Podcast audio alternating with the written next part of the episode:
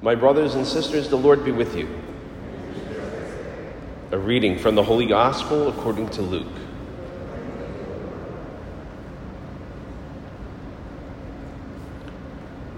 There was a scholar of the law who stood up to test Jesus and said, Teacher, what must I do to inherit eternal life? Jesus said to him, What is written in the law? How do you read it? He said in reply, You shall love the Lord your God with all your heart, with all your being, with all your strength, and with all your mind, and your neighbor as yourself. He replied to him, You've answered correctly. Do this, and you will live. But because he wished to justify himself, he said to Jesus, And who is my neighbor? Jesus replied, A man fell victim to robbers as he went down from Jerusalem to Jericho. They stripped and beat him and went off, leaving him half dead. A priest happened to be going down that road, but when he saw him, he passed by on the opposite side. Likewise, a Levite came to the place, and when he saw him, he passed by on the opposite side. But a Samaritan traveler who came upon him was moved with compassion at the sight. He approached the victim, poured oil and wine over his wounds, and bandaged them. Then he lifted him up on his own animal, took him to an inn, and cared for him. The next day, he took out two silver coins and gave them to the innkeeper with the instruction Take care of him. If you spend more than what I have given you, I shall repay you on the way back. Which of these three, in your opinion, was neighbor to the robber's victim? He answered, The one who treated him with mercy. Jesus said to him, Go and do likewise. The Gospel of the Lord.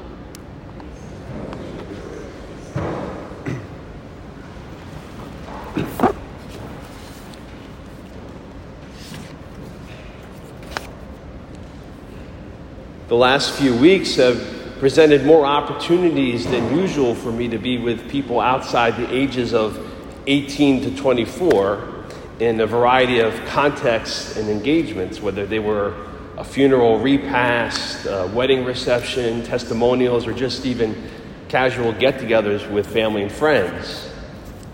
And I'm so used to hearing different causes of anxiety and even depression from college students that I have to admit that it's a bit disconcert- discomforting hearing how those feelings seem widespread outside that age demographic that I'm used to ministering on a daily basis. I don't know how many conversations that I've had over the last few weeks had phrases like, things can't get any worse out there. I don't ever remember a time when things seem to be spinning out of control to the extent that they are right now. Or we've hit rock bottom, or at least I hope so. Those sentiments kind of verify things that I've been seeing online a great deal, but often dismissed as most of what we see on social media we need to take with a grain of salt. There's an old saying that comes to mind that goes, There are no atheists in foxholes. Well, I found that even the individual with the most lukewarm of faith seems to be crying out to God these days that, that we're living in. For example, a friend of mine from high school shared online this video of this, these women viciously attacking workers at a fast food restaurant in New York City when they were told that the cost of something was actually a buck 75 more than they thought. Seriously, it looked like a riot was going to break out as they jumped the counter, were throwing things at the employees, knocked over a whole bunch of things in this restaurant, and made a complete scene. This individual who shared this video online in the past had made all kinds of snarky comments about people who believe in God and religion in general simply posted this video with the words saying, God help us. There are no atheists in foxholes. There's sadly no shortage of things that are unnerving people and breeding these feelings of anxiety. Is it an increase of crime, where we've seen recent examples of violence and death and shootings on the 4th of July, whether in Philadelphia at two police officers or outside of Chicago at the 4th of July parade? Is it trying to navigate just all the economic uncertainties that we're experiencing? I shared with my brothers my own stupidity about that with gas prices. For the first time in my life, I ran out of gas on Route 46 at 5 p.m. on Friday as I was en route to a gas station that was only two miles away that was 25 cents less a gallon than, I, than I've been seeing everywhere else. And I thought I had more than enough to get there. So I can relate to people who are feeling frustrated by all that. Is it just the ongoing culture and societal wars where you're being bullied and labeled all kinds of things for saying that there are only two genders or that life begins at conception? Is it the ongoing war in Ukraine or all kinds of tensions that we're seeing from around the world, like in Europe with the Dutch, Dutch and German and Italian farmers protesting? the assassination of the former prime minister of Japan on Friday. There just seems to be no end to the bad news that after people are done blaming everyone and everything, we're simply united wanting something or someone to stop it. Where the lukewarm and the faithful person are united saying, God help us. In His goodness, He always does these things that we're experiencing that trouble us are not God punishing us, nor are they signs that God has abandoned us. But He does treat us with the respect of being His own, made in His image and likeness, and He expects us to act in that manner. And that's what really resonates in that first reading today from Deuteronomy. We hear this address from Moses to the people. It's coming near the end of Moses' life on earth. And having been blessed with encountering God and being in communion with Him face to face for 40 years, and being charged to lead God's people to the, the promised land, we hear a piece of what will be Moses' final words to his people. And those words transcend time and space.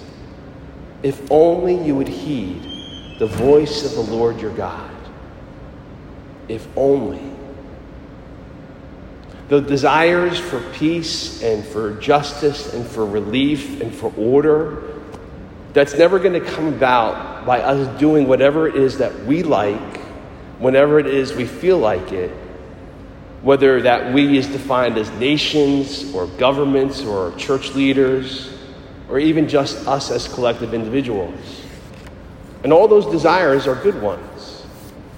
But the only way that we can say that something is good is by recognizing that there are objective truths, that there are rights and wrongs, and that God desires what is good, what promotes life. But just even saying those things are being deemed controversial by many loud and angry voices in our world today. We're being told constantly, do what's right for you. And who are you to tell me what's right or wrong? Heck, we still have people screaming about what life is, what constitutes as living, as, as if it's something up for negotiation and none of anyone else's business. Like the Jews, first hearing Moses speaking to them at a perilous time of their history over 3,000 years ago, speaking to a crowd that was experiencing fear and anxiety and worry on a whole host of issues. The advice that Moses gives hasn't changed for us. Keep his commandments and statutes. Return to the Lord your God with all your heart and all your soul. Now, to be sure, that's not an easy thing to do, even for the most faithful of people with knowledge of those commands. Not to throw him under the bus, but our friend Moses who's the one speaking those words from Scripture today, would find himself failing in some significant ways when it came to listening and following all that God had told him. In fact, it's the result of him failing in this regard that's going to prevent him from ever making it to the promised land himself. The people will, but they're going to do that without Moses. The best that he will experience is that the Lord allows them have a glimpse of that land before his death. But notice that Moses doesn't turn bitter about that. He's not sulking. He's not claiming it's not fair.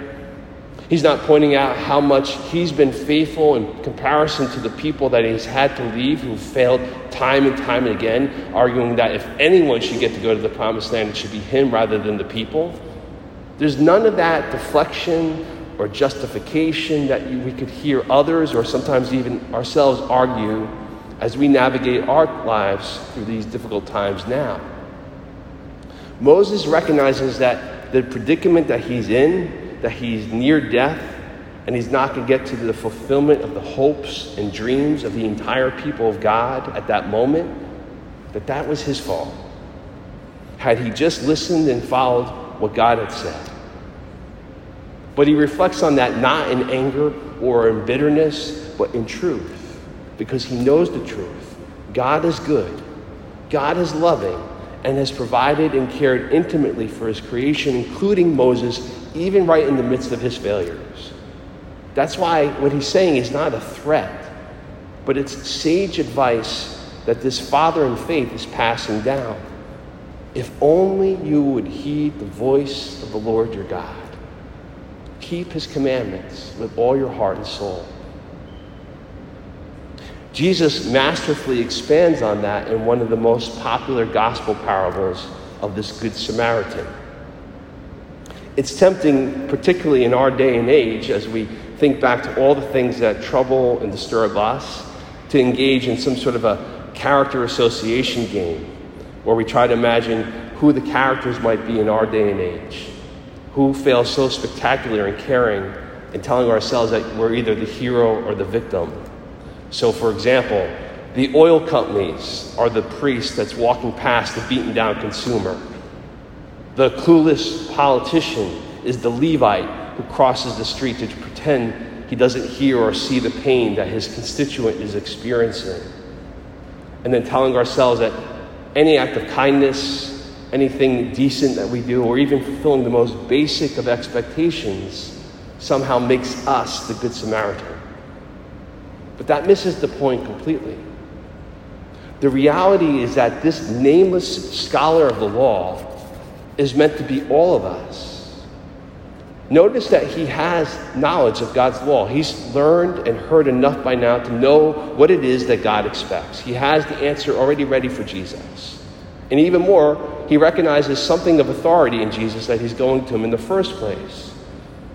The problem that this law, scholar of the law has is that as he's navigating his way through the world of his day and age, as he sees and hears and experiences things that understandably are frightening and angering him and disturbing him. He's tempted, or perhaps he's even committed acts that continue that downward spiral for people.